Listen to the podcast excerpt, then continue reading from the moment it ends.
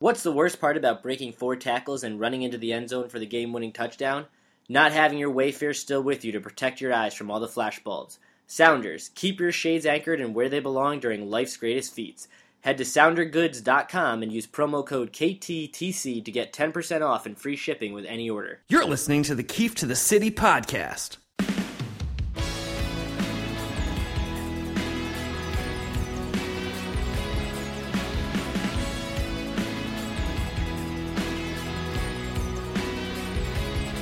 Here's Neil Keefe.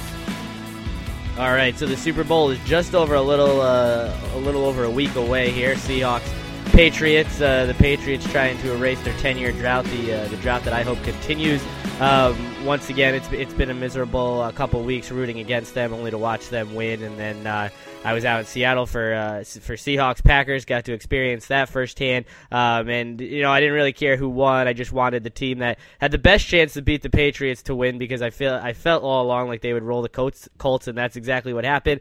So now we get Seahawks Patriots, and here to join me today with the uh, Super Bowl now just over a little week away is Mike Cole from NESN.com, who I usually would bring in to talk hockey or baseball or something else, but um, this has a little twist to it, and that's because uh, Mike's a Boston sports fan for everything except uh, when it comes to football. He's a Packers fan. So, uh, Mike, thanks for coming on today. How you doing? Uh, well, you know, when you lay it out like that, I've, I've done, be- I've been doing better, but uh, uh, it's not a great week. I honestly, going back to Sunday, I mean, we can get into it more at length, but I, I went into it knowing, you know, I mean, I don't think I hate the Patriots as much as you do, but I, I really can't stand them. Uh, and it was one of those things where going into the day, I was like, yeah, there's no chance. I mean, it's going to be Patriots, Seahawks in the Super Bowl. I, you know, I was reserved for that. And then, you know, to have the Packers lose in that crushing way, uh, it just made the whole day even worse. So that was not a fun day, uh, for me. Well, anyone that uh, you know knows you, follows you on Twitter, um, it's a lot of Red Sox, a lot of Bruins, but then you got these Packer tweets in there, and you say you don't hate the Patriots as much as me, but I I know you don't like them, and I guess you know let's start there. How are you a Boston Yeah. sports fan, and then the Packers are thrown into the mix?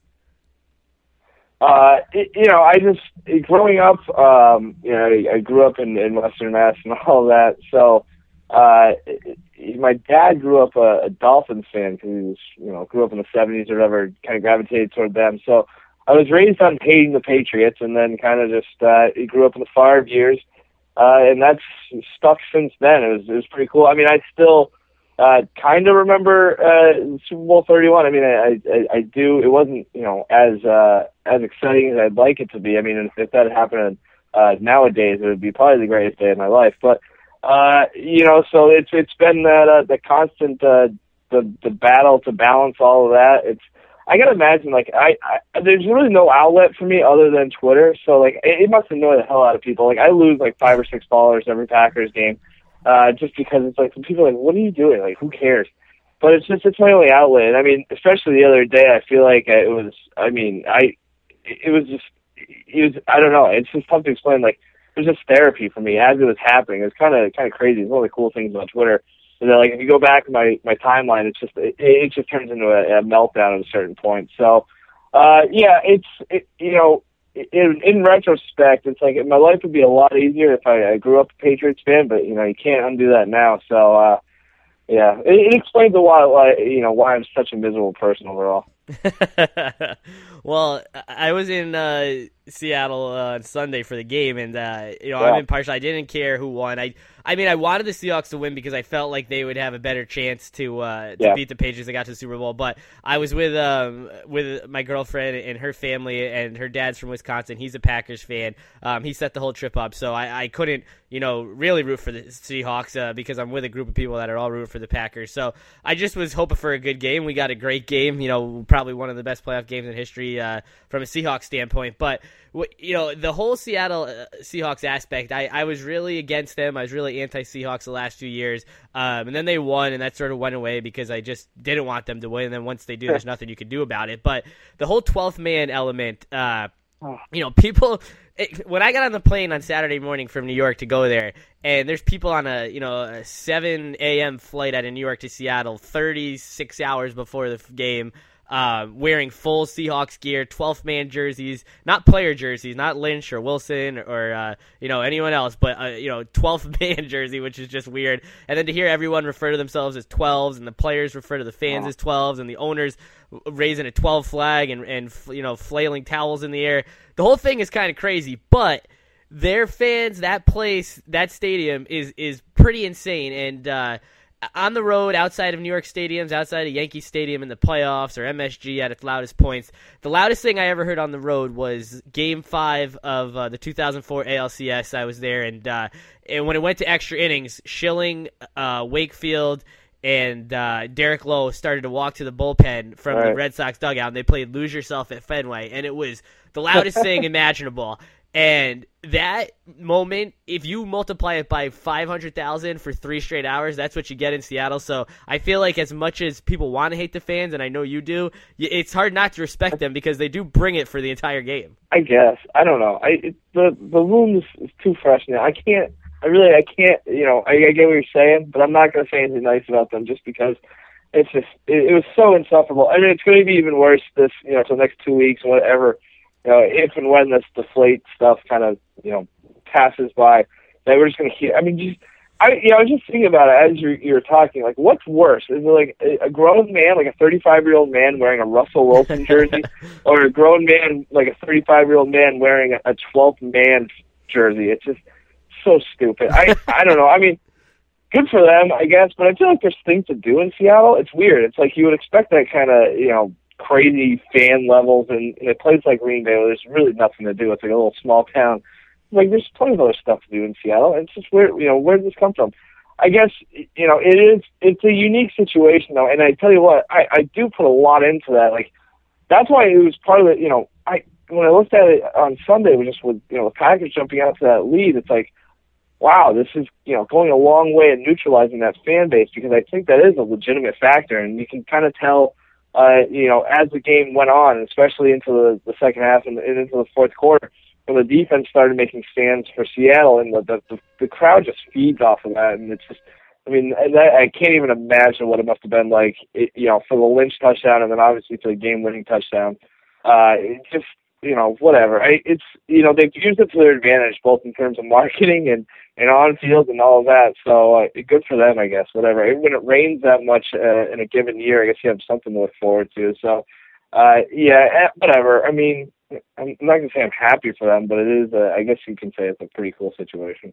Whatever. I don't know, man. this is not helping me. I feel worse as I, I continue to speak, but uh, yeah, cool. I mean, yeah, and at the same rate you know, as much as I hate, you know, what happened last weekend, and as much as you know, I, I didn't like that and all of that, as, as bummed out as I am, and as much as I hate the idea of the 12s and and all of that, I'm still, you know, like when the chips are down next Sunday, I'm probably still gonna be pulling for them. So that just tells you how much of a bitter person I am. Well, you can't root for the Patriots, even even though I know you, you got your heart ripped out, and and we'll get into that. And I think uh, that game was so so odd because up until that point where the Packers make that pick and, and the guy slides down rather than running it back, which to me, in Oh, hindsight, God. yeah, you can say he should have ran it. And like I know there's views, there's pictures now of how much room he had on the field, even though uh, he was told by Peppers to go down. But with five minutes left, why risk you know that guy turning it over since he's you know he's not paid Yeah. to he's not a he's not paid to handle the ball. He doesn't handle the ball regularly. There's a good chance someone punches it at him and the Seahawks get it anyway. But when that when that guy goes down and, and people started to file out and the guy you know there's a row of people in front of us that left, half of our row left, and you could see out onto the concourse where you exit CenturyLink Field, it started to flood with people with five minutes left in there was a lot of Packers fans around us who were, you know, going nuts and dancing, and I just figured, hey, that's it, and uh, you know, we'll probably have to stay and watch, uh, you know, this the trophy ceremony and all that nonsense. But then everything changed, and when you go back and you look at what happened down the stretch with Bostick miss, uh, messing up the onside kick, whether or not he was supposed to block or stay in there or let Jordy Nelson get it,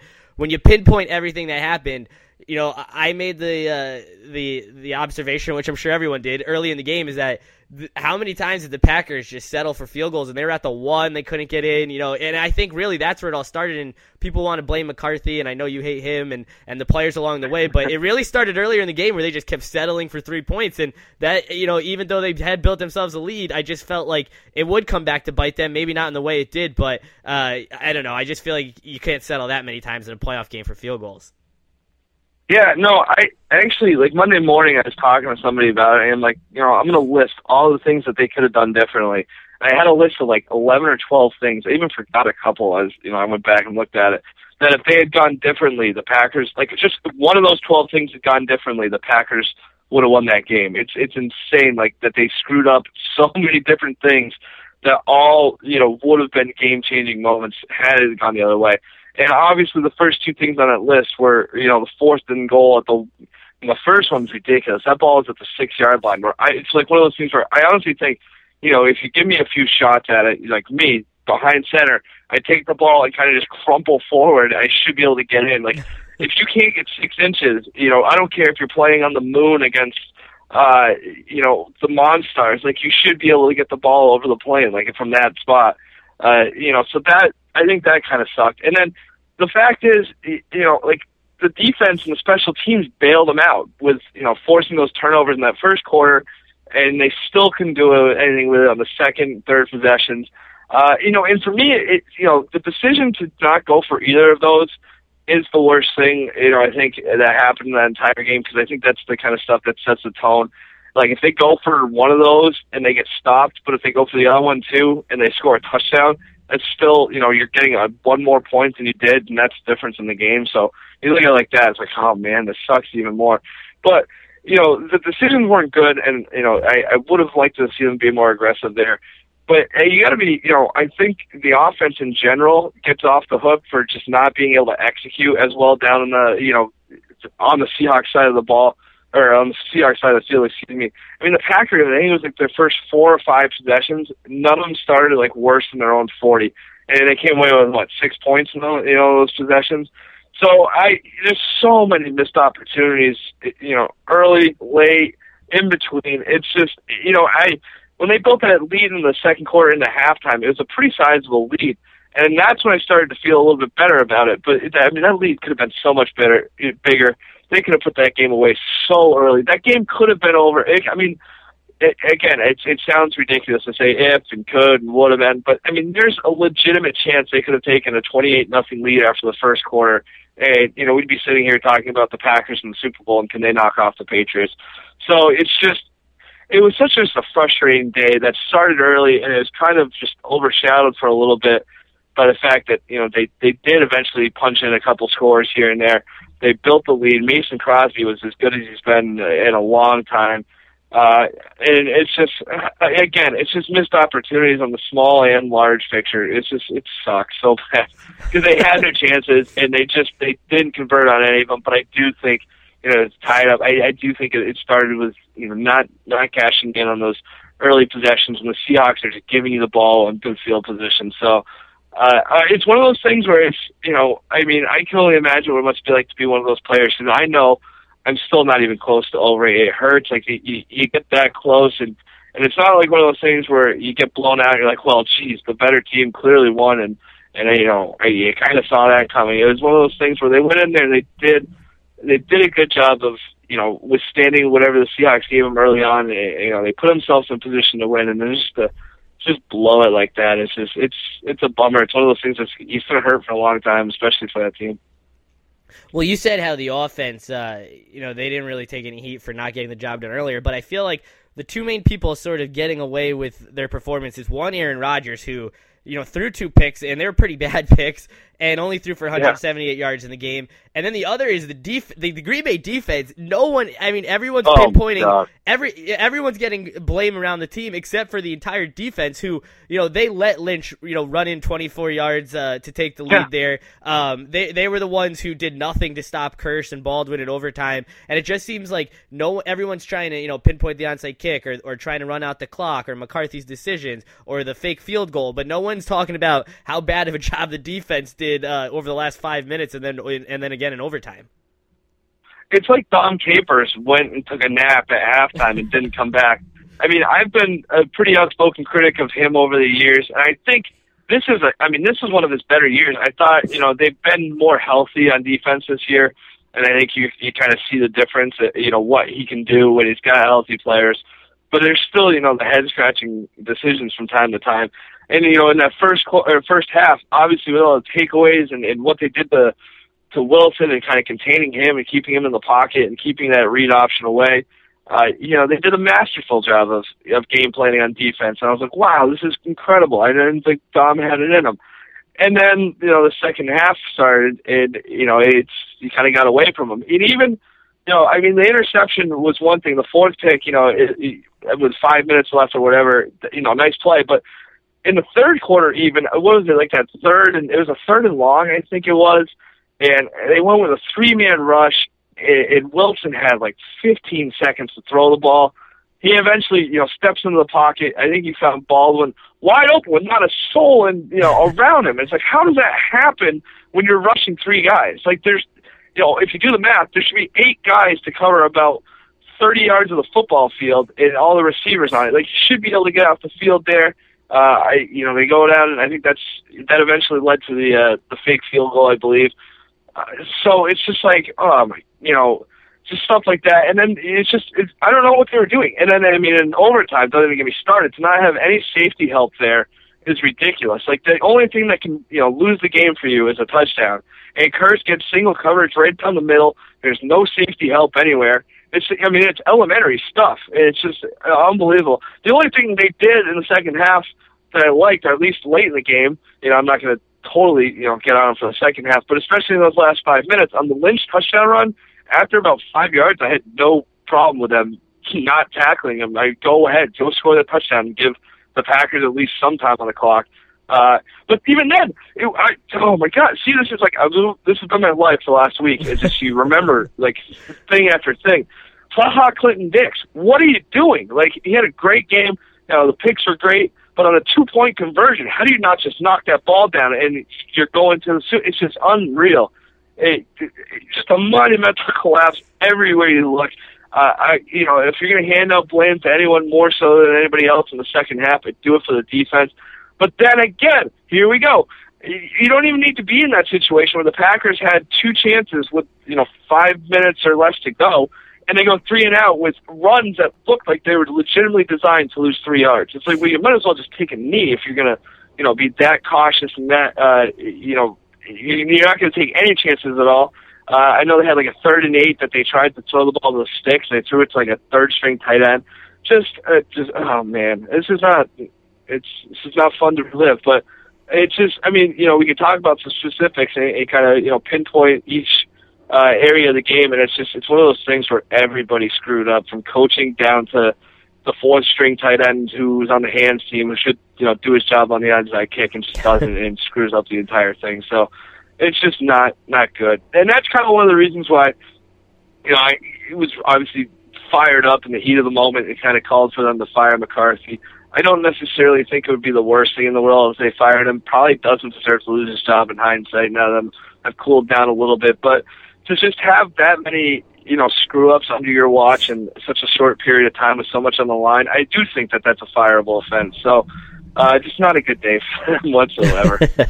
well, going into the game, what was your mentality? Did you think the Packers had a chance? I mean, the line was you know Seattle minus eight right before the game. So were you going in just hoping that Rodgers you know would light it up and that would be their one shot, or, or you know did you think that they were going to be able to stick with him no matter what? Uh, yeah, no, I thought. Um, you know, Rodgers definitely, and I think Eddie Lacy is one guy who's pretty much, uh, you know, immune to criticism in this entire thing because I thought he he had a real nice game. I you know, I remember tweeting about it. If he doesn't get 30 carries by the time this game's done, you know they're in trouble. I don't think he did. Uh, it, you know, I and I he was the kind of guy that maybe you know neutralizes everything if they can get him a couple holes, let him run over some guys early, and he kind of set the tone uh, Uh, emotionally and physically. I think they did that with him, and it is you know I thought that if they did that early and often, maybe they'd have a chance. And I also thought Rodgers was going to have to have a, a a real good game, something that you know he's going to have to have the anti visiting team, uh, visiting quarterback in Seattle game where he had to go out there and be pretty good with the ball, not turn it over. I think the Seahawks are something like 12 and two this year when they force a turnover. So you got to be, you know, good with the ball. I and I, I thought if if he did that, maybe they'd have a chance. Obviously, it didn't happen that way. Uh, the the first pick was just it seemed like a bad decision. He's kind of said since then that he thought it was a free play because it did look like uh, one of the Seahawks defensive linemen was lined up in the neutral zone. But even then, I mean, just it wasn't a good decision. It wasn't a good throw, and, and you know the, the second turnover was miscommunication. So uh, that didn't play out the way it needed to play out. But I did think they had a chance. I think that uh, you know I don't think they've forgotten the whole Fail Mary thing. I, I, I think that they're feeling pretty good about themselves. Uh, you know, they were getting healthier. with was Rodgers. I think that was the best he's felt in a while. The, the offensive line is healthy. So I thought that, you know, I, I definitely didn't expect them to get blown out. Uh, but I knew there was going to be a, a, a tough, you know, it was going to be, it was going to be tough to beat that team. And I think that goes without saying, which is why, you know, uh, sitting there on my couch into the second quarter and they're starting to build this lead. And it's like, this is, I can't even believe this is happening. And in the end, it ended up being too good to be true. Well, the reason I wanted to ask you if you thought they had a chance going into the game is because obviously, you know, once they got there and they had more than a chance and they had that lead, it's sort of, you know, I've been in that spot. I've, I know what that feels like. And, and as recently as the Stanley Cup final where the Rangers, you know, no one gave them a chance against the Kings. And uh, even if it was the Blackhawks, no one would have given them a chance. And then when you watch them, you know, blow two goal leads in the first two games and lose three games in yeah. overtime, and it hurts more because, you know, like you said, you'd rather have just gotten blown out than, you know, have the lead or have a chance or prove that you belong in the same field as a team and then to have it taken away from you like that. Yeah, exactly, and it's just yeah, and it's it's a good way of saying it. Like the, you you want to you know prove that you belong and and all of that because you know I, it's one of those things where I, I finally understand what you know those the teams that go into it and fan bases that go into games being legitimate underdogs. And you know you mentioned the line seven, seven and a half, eight. I mean that that kind of says it right there. That's a pretty big line for an NFC Championship game where both teams should be you know two of the better teams in the conference and you know, kind of just looking at all the the pundits and, and everybody's picks, and I mean, even you know, I have to do picks every week. I picked the Seahawks, and that was kind of me trying to jinx it more than anything else. But um, you know, and it's like uh, it's just such a galvanizing feeling. I can't even imagine what it's like to be a player in that situation where everybody's picking against you. Nobody expects you to win. Maybe you'll give them a game, but you're still not expected to win. And then to come out and, and play the way that they did. And that's just, you know, they obviously didn't take full advantage of their opportunities early on. But you go to the locker room, you know, up with two scores at halftime, you got to feel pretty good about yourself. And, you know, to have a 12 point lead with five minutes to go, you got to feel like you're, you know, you're in a position to win the football game.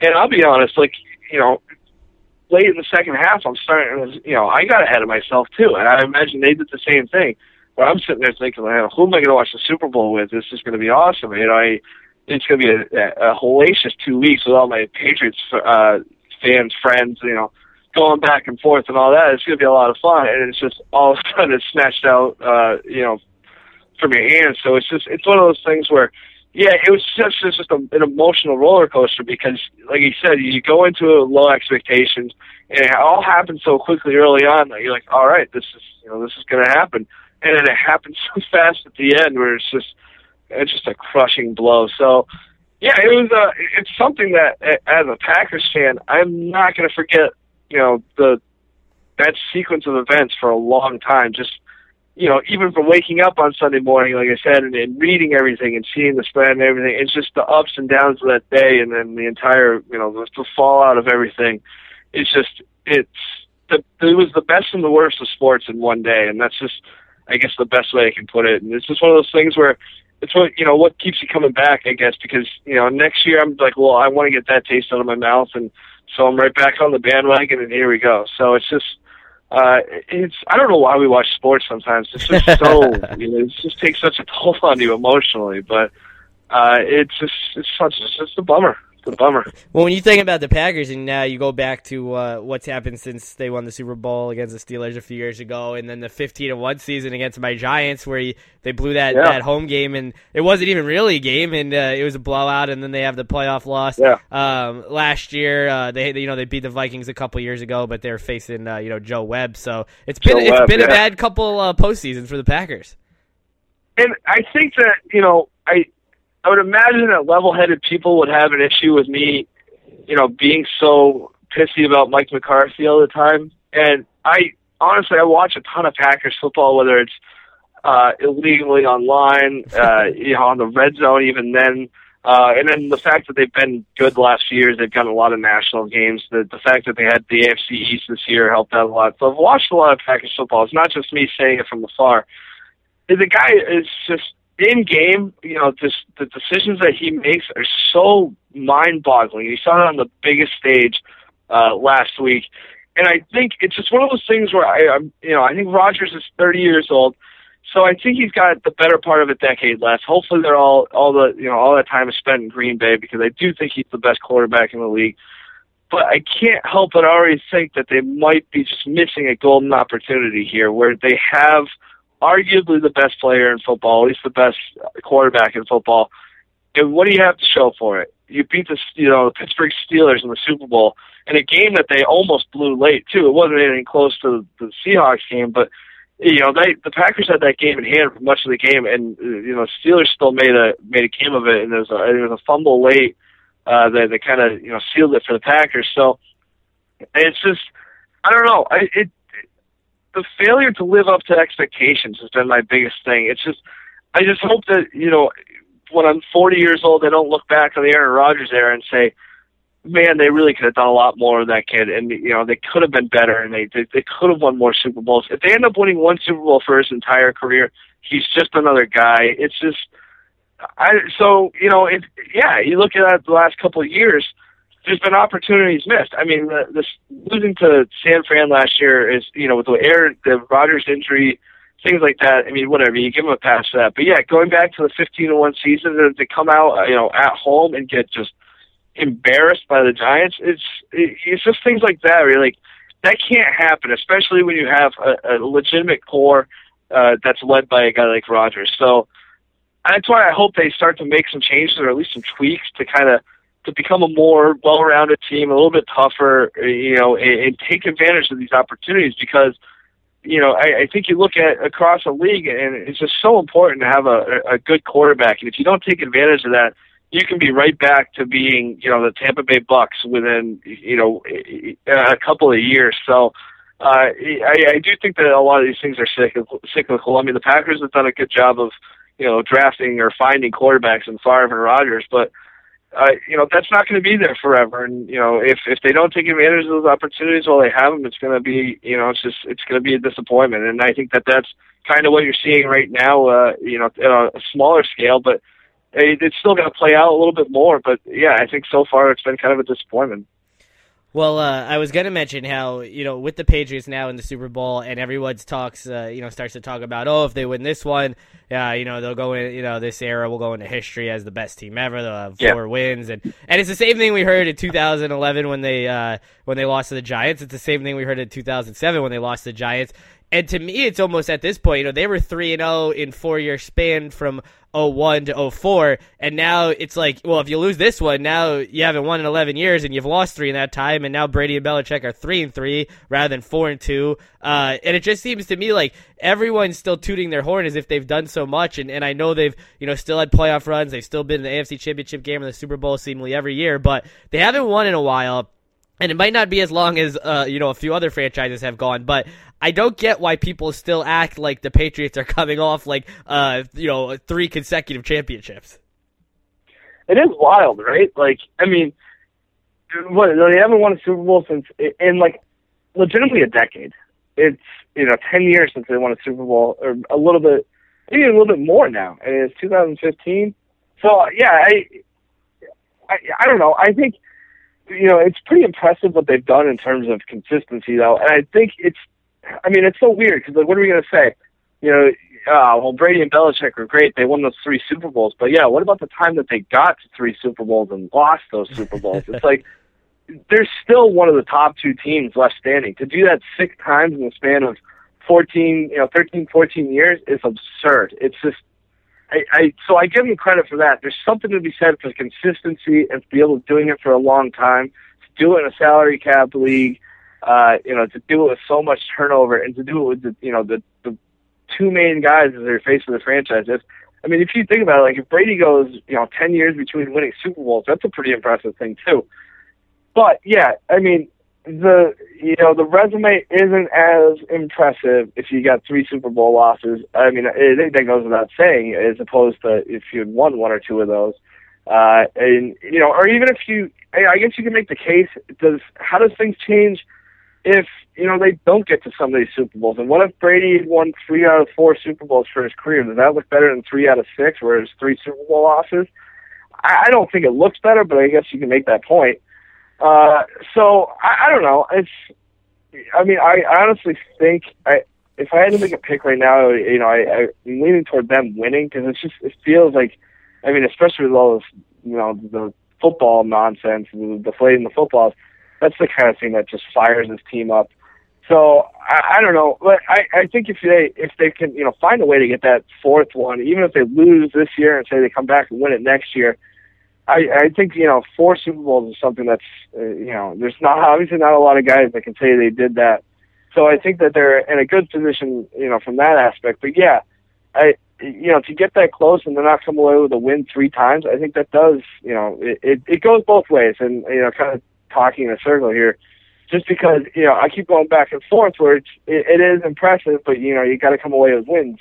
So it's I I don't know I I don't think you know, you look at Joe Montana as a guy, you know, who's the, the gold, you know, gold standard for, you know, playing in Super Bowls and winning four Super Bowls. So, he, you know, he never, you know, you know, necessarily lost it like this. So, uh, it's, it's weird because, you know, look at, you know, look at those Super Bowls too. They were in position to win and, you know, it was against the same team. So there's that, you know, that factor too that's why it'll be interesting to see, you know, what people say and, and how we feel about the the legacy of of the Patriots under Belichick and Brady if they end up losing this game too, where it's you know you can say, well, it wasn't just the Giants that had their number; it's a, it's a team that lost their last three Super Bowls. So it's going to be weird. I think I honestly don't think though it's going to change a whole lot legacy wise. I think if we're looking at it ten years from now, you know, you look back at the Belichick Brady era, even if they end up losing four Super Bowls. It's still it, it was just such an impressive run of consistency. So many you know just so many wins is that you know, and I don't think that can be taken for granted in a league like the NFL where it is so hard to do it every year. So I you know I I guess overall I, I'm still impressed by what they do no matter what happens next weekend.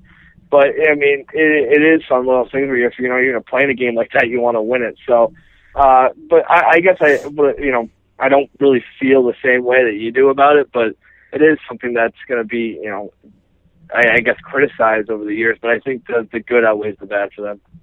I think the the most annoying thing that Patriots fans do is when they talk about the fact that uh, you know they say, "Oh, well, we you know Brady Belichick they could be five and zero oh, uh, in the Super Bowl if it yeah. wasn't for the Tyree catch or the Manningham catch." And it's kind of ironic for them to say that because the three they won, you know, all came by three points. Um, the first one came thanks to the you know the crazy tuck rule in the Raiders game. They won on yep. Vinatieri last second field goals, so you know they got their lucky, lucky, lucky breaks along the way and uh, and, and and you know the Packers are in that cr- crowd too because you know Aaron Rodgers is still Super Bowlless if the miracle at the Meadowlands never happens because the Giants clinched the playoff berth that would have ended up going to the Packers that season. So yeah. you know every team needs luck and and uh, leads a lot of it, especially in football where there's no seven game series. It's just one day where one play, one bad throw, one tip pass could change a season. And for it, I, I just I just can't get over the fact that it's always the same thing with this team and their fans, and they always talk about you know well we could be this this, we could be this. And you can make the case for any team in any sport in any championship in history that if things didn't go their way, they wouldn't be standing there. And uh, it certainly isn't different for them. And I just, uh, you know, it just is one of those things where it will never go away anytime they get to this spot. Yeah, and that's one of those things where, like, if I was a Patriots fan, I'd be looking at it as big picture and kind of, you know, looking at the entire entire run and not I wouldn't be looking at. it. I mean, like, obviously, people like you are always be like, "Well, what about the Super Bowls you lost to the Giants?" I'd kind of look at like, "Well, what about the years that we were playing in the Super Bowl and you know your team wasn't?" It's just because I I do think you know I think you make a good point with it just being one game to decide everything. You know, a lot of things can happen, which is why I, I think I put more stock in the you know the ability to do it year after year and put yourself in a position to have the ball bounce a certain way, because you know it's I, I, you know, I'd rather see my team in it every year, and, and, you know, and be competitive for a Super Bowl than kind of win a Super Bowl here and there. I mean, the, the Giants are a weird instance because they're kind of like a little bit of both, where you know they're competitive most years, obviously not the last couple, but you know they're always in a position. It's just it's it's tough. It's just a weird weird dichotomy. And you know, for for Patriots fans, I mean, we can sit here all day. We could have a three hour conversation about Patriots fans and the the crap that they do and just how annoying they can get. But you know, at the end of the day, it, it's just it's a team that's always in the big game.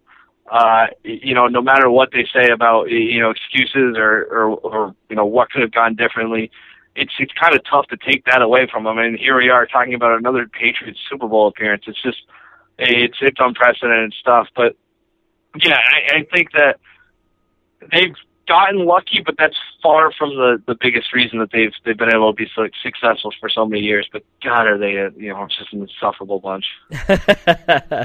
well, the thing I look about it, you know, I look at the Super Bowl, and I'm all for uh, you know joining the 12th man and being a Seahawks fan for the next 11 days until the Super Bowl, and I think when you look at what happened in the Seahawks Packers game, that has to give any Seahawks fan confidence is how bad Russell Wilson played. You know, four yep. picks was horrible. Had like you know 11 passing yards at what late in the game at one point, and they still won the game. So it's like he's there's there's a very good chance that he's not going to duplicate and replicate that performance. That he's going to be the same Russell Wilson that the Packers probably expected to see on Sunday. So I think you have that going for you. Where as bad as these Seahawks were, and as bad, that was probably the worst game they've played in you know three years for the for 55 minutes. There's no chance yeah. they can be that bad again in uh, in Arizona.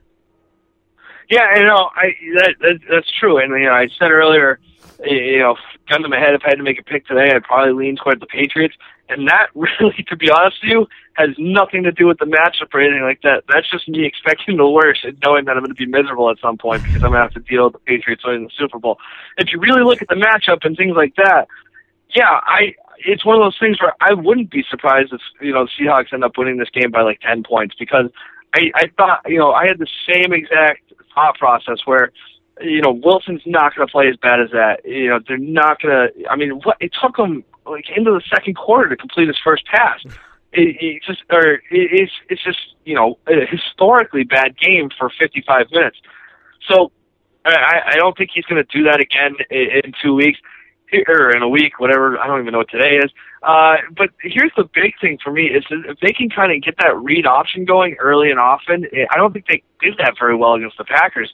If they can kind of get him doing what he does best, which is you know that read option, getting out out of the pocket, uh, that hopefully for them, you know, neutralizes the fact that their receiving corps isn't great, and the the Patriots secondary is one of the best in the league. So that's going to be an interesting matchup to watch and see what they can do to kind of uh, you know, get away from guys like Revis and, and kind of find unfavorable matchups because I do think that that's a, an advantage for the Patriots there.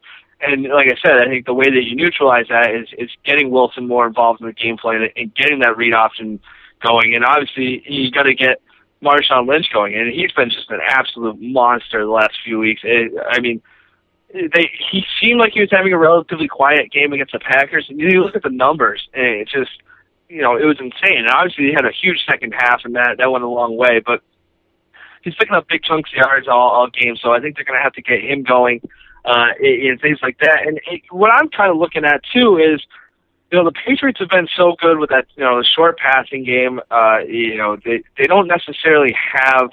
You know the the stud wide receivers that a team like even you know the Packers. I would still take uh, Cobb and Nelson over, you know, Edelman and LaFell and Amendola. Obviously, Gronk's a, a difference maker, but I think it'll, I'm going to be really interested to see, you know, assuming that everyone in Seattle secondary is healthy, what they can do with kind of jamming those guys at the line of scrimmage, kind of making Brady uncomfortable, taking away those those quick slants, the, the the passes that are you know five to seven yards, and then maybe you get pressure on Brady. We've seen it time and time and time again that if you get pressure on Brady, he gets uncomfortable.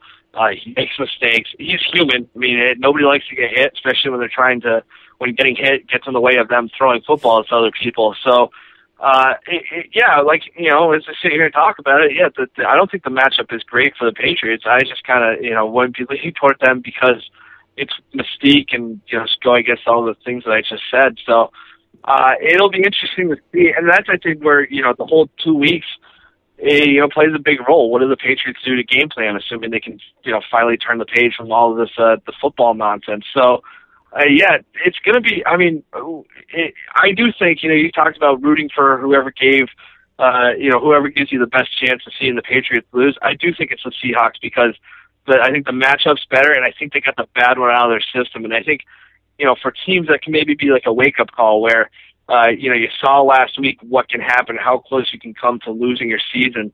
Uh, and now that they've kind of gotten that wake up call, I don't expect them to take anything for granted. Yeah, and I think uh, there you mentioned the, the word mystique. And uh, you know that's something we always heard with the Yankees forever and the Patriots uh, now getting that, that word or, or linked to their name or connected to their name. And I almost feel like the Seahawks are the new Patriots, and in the sense that you know they've built what they've had these last few years off defense. Um, they win the Super Bowl last year, you know, in, in, the biggest blowout in forever. They come back this year um, to to win that game last week. I would certainly say that falls into the mystique category, and it almost seems like they're now the team that we saw the Patriots that started this dynasty built off defense, and uh, you know it's not all about Russell Wilson. I'm sure at some point as he you know matures in the league, they'll start to create a team or build a team around him. But for now, this team almost reminds me of the way the Patriots were originally built, and I think that's the that's the best thing going for them is that it's all about defense, and you know with Sherman and with Chancellor and Maxwell um, and, and Earl Thomas, and it just seems like they have the answers for the Patriots receivers who, aside from really Gronkowski, I don't think you really worry about anyone. I don't think, you know, Edelman right. or LaFell is, uh, you know, putting the fear of God into any team the way that maybe Randy Moss and Welker did a few years ago. But right. uh, if any team can handle those guys, if any team can figure out a way to deal with Gronkowski, who hasn't, you know, been laying the world on fire in the playoffs, it's definitely the Seahawks. And I feel most confident, you know, when that defensive group is on the field. And uh, I guess I feel even more confident when they don't have the ball than when they do after what happened last week. Yeah, exactly. I think you, you know you kind of touched on the whole you know brilliance of the Seahawks and that they, they did such a good job of finding a young quarterback and bringing him along so quickly and and having success with him so early in his career. And it's just it's the nature of the NFL, and it's again you know it's kind of what makes the Patriots so impressive, and it make you know it's what makes Brady's selflessness, which is totally you know people love to talk about that here. But the fact that the Seahawks aren't paying Russell Wilson a ton of money yet it allows them to build that defense, and you know you're kind of seeing what can happen when he comes into his own quickly. Uh, it, it goes up with that defense. It, it's just, yeah, they're. It's. I. I think the you know comparing them to the the Patriots of Brady's earlier days is is pretty spot on because it's the same idea. I think you know obviously different kinds of quarterbacks, but those teams were driven by the defense, and Brady was just tasked with not screwing it up and and you know making plays when he had to. And I mean that's kind of underselling Tom Brady a little bit. But early on, it was it was a lot like that, and he wasn't making a ton of money. Still doesn't make a ton of money, but uh, it's it's allowed them to kind of build a team like that. So yeah, I. And, and you're, you're seeing the fruits of that for the Seahawks now, and it's. I still think you know the window's getting you know close to shutting on that, where they're going to have to pay Wilson and, and kind of pay other guys uh, and, and go from there. But which is why I also think, you know, going back to talking about the Packers and the missed opportunities and things like that, this is one of those games where this is a legacy game for the Seahawks where they can really cement themselves as a legit, you know, dynasty contender. I know, you know, we talk about dynasties way too much, but if you get back-to-back Super Bowls in this day and age, it, to do it against Tom Brady, Bill Belichick, and the Patriots, that's pretty impressive. It's it's impressive stuff for Wilson. It's impressive. I mean, his absurd record against Super Bowl winning quarterbacks. It's impressive stuff for Pete Carroll, who kind of legitimizes himself as an NFL coach after all the you know the success at USC that did or didn't happen, depending on if you talk to the mm-hmm. NCAA. So it's there's a lot on the line for that team, and like you said, you know, like we alluded to, the matchups are you know in their favor. They just kind of have to take advantage of that. Well, we ended up talking a lot about the Patriots, which and we're both anti-Patriots, and uh, you know, people who don't like hockey, um, the sports season for them really comes to a halt uh, after the Super Bowl yeah. Sunday until uh, March Madness, and um, you know, it's unfortunate that the Olympics don't happen every year because of you know how entertaining those games are, and they sort of get you through February and, and get you to the stretch run in hockey and March Madness and such. But with the All Star break now, and it's the first uh, NHL All Star game we've had what seems like 50 years now because of lockouts and, and, Olympics and stuff. But you look at the, the Eastern Conference heading to the break, and uh, you know the Rangers are, are in a good spot. They have the fewest games played um, in the conference and uh, tied for the fewest actually in not only the conference but the entire league.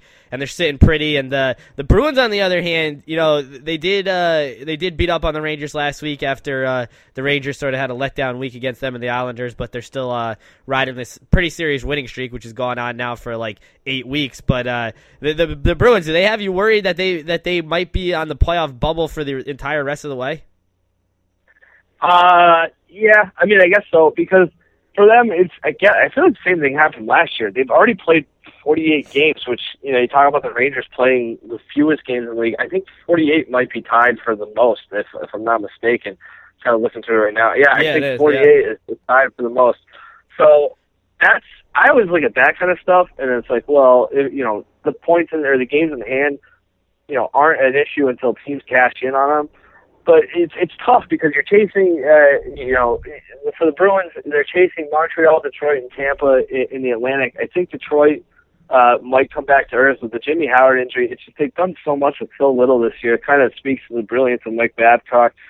So maybe you know you can chase those, that team down, but I think in, in that division, at the end of the day, it's going to be you know Montreal and Tampa Bay, and it's going to be a dogfight for that third spot. Uh, so I, I don't think I'm necessarily concerned that they make a playoff spot because I do think uh, if they make a push for the third spot in the division and don't get it, I, I think they settle in nicely to to the uh, one of the wild card spots, which is pretty you know disheartening. Uh, if you go back, you know, if I had said that same thing in, in September, it'd be like, well, that's not good because this team should be one of the best teams in that division. Uh, in the fall off shouldn't be that sharp, but here we are uh, just a miserable stretch of games uh, a couple months ago. Just just put them in a bad spot. And even now, I mean, they're they've lost one game in regulation over their last ten, and a, tough loss. So they blew lead late last night in Colorado. But they're getting there, and it's it's you know I, I think at this point they just have to worry about getting points and, and you know staying afloat, and then making one strong run late in the season like they did last year. That will that should solidify their their playoff spot. I think that this team is, is talented enough to go on one, you know, big run at some point for a couple of weeks where they, they kind of, you know, put themselves in a spot to, you know, where if they don't make the playoffs, it's because of a, a huge collapse. So I, I think they're, I mean, it goes without saying that they're in a better spot than they were last month, but they're still not completely out of the woods yet. I think for, you know, for them, the, the All-Star break comes at a perfect time. It's kind of a chance for them to, you know, recollect themselves and, and kind of just look at it and say, the first half of the season didn't go like we planned it to, but we still have uh, you know an entire second half to get back out there and make things right. They haven't been completely healthy all season. They're just healthy now, so you know you're starting to see what they can do with a, a full roster. I don't think it's uh, necessarily a, a team good enough to win the Stanley Cup, but they they should certainly be in the playoffs when when uh, when that rolls around in a couple months.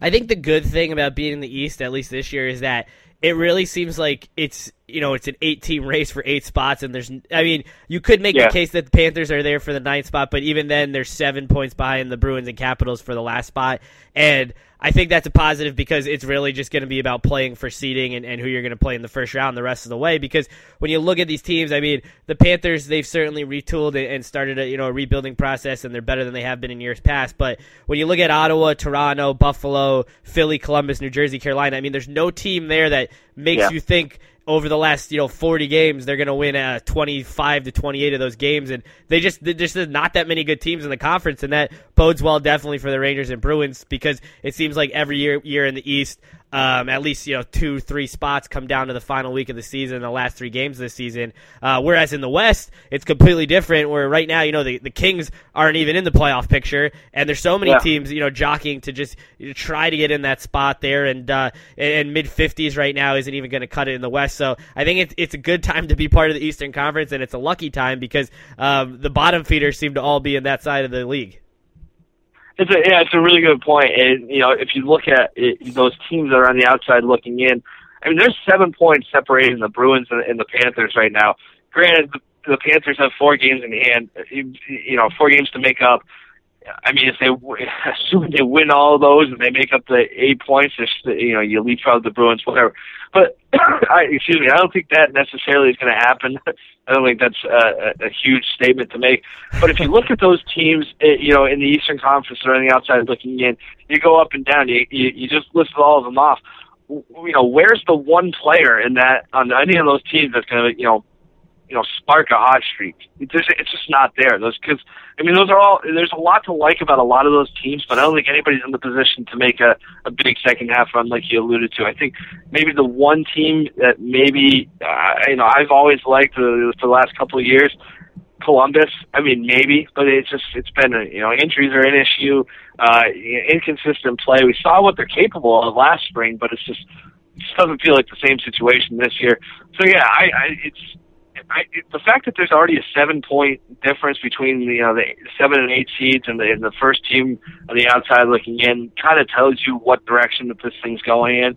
And it's just one of those things. And, and we throw in the third point, the loser point. It's just going to be so much tougher for those teams to make up ground. So, yeah, you know, we we talk about that. I definitely, you know, it just goes even farther to make me feel better about uh, at least the Bruins' chances of getting in. It is like you kind of said. Uh, it's going to come down to you know the the, the, the matchups and, and the seeding and things like that. And, and if you're the Bruins, doing all you can to kind of at least avoid Montreal for one round. uh, so yeah, it is. It's. I mean, the Eastern Conference isn't good. What else is new? It's just it's one of those things. It's yeah. If, any of these teams in the West would be in a in a heap of trouble. You know, all these borderline teams because that division. I mean, that conference is just it's so stacked, and that's you know again that's not anything new. All right, Mike. Well, thanks for coming on today, and uh, we've still got some time to the Super Bowl, but hopefully we both can get through that, get a Seahawks win, yeah. um, you know, make things a little easier, and uh, I look forward to you know that Monday morning, February second, uh, going on every Boston site imaginable and reading all the uh, the, the, negative columns and the, the comments and all the, the crazy people, you know. But thanks again for coming on, and yeah, hopefully we do get that Seahawks Super Bowl win. Yeah, it was my pleasure. Try not to, uh, you know, go too crazy over the next week, and uh, just you know, grin and bear it, and we'll get through it. All right, Mike. Thanks. Thanks, Neil.